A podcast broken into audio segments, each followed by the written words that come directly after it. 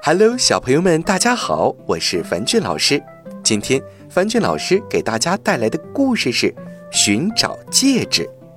小长耳狐们每个周末都会用沙子堆一个巨大的城堡，对他们来说，在沙漠里这么做真是太容易了。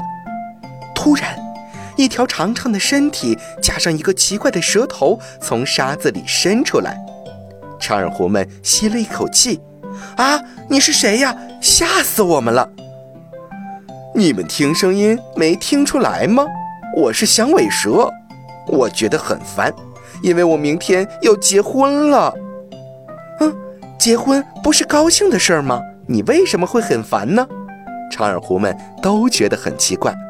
哎呀，我弄丢了要送给未婚妻的戒指。于是。长耳狐们开始疯狂地帮响尾蛇在沙子里找戒指，沙漠顿时变得坑坑洼洼的。突然，一束亮光从沙漠里反射出来，响尾蛇大喊：“哦，是我的戒指！朋友们，谢谢你们，太谢谢你们了！我请你们明天参加我的婚礼。”小朋友们。响尾蛇遇到困难，长耳狐们热心地帮助它，最终困难解决了。小朋友们遇到有困难的朋友，也要像长耳狐那样热心积极地去帮助他们。好了，今天的故事就到这儿了，晚安。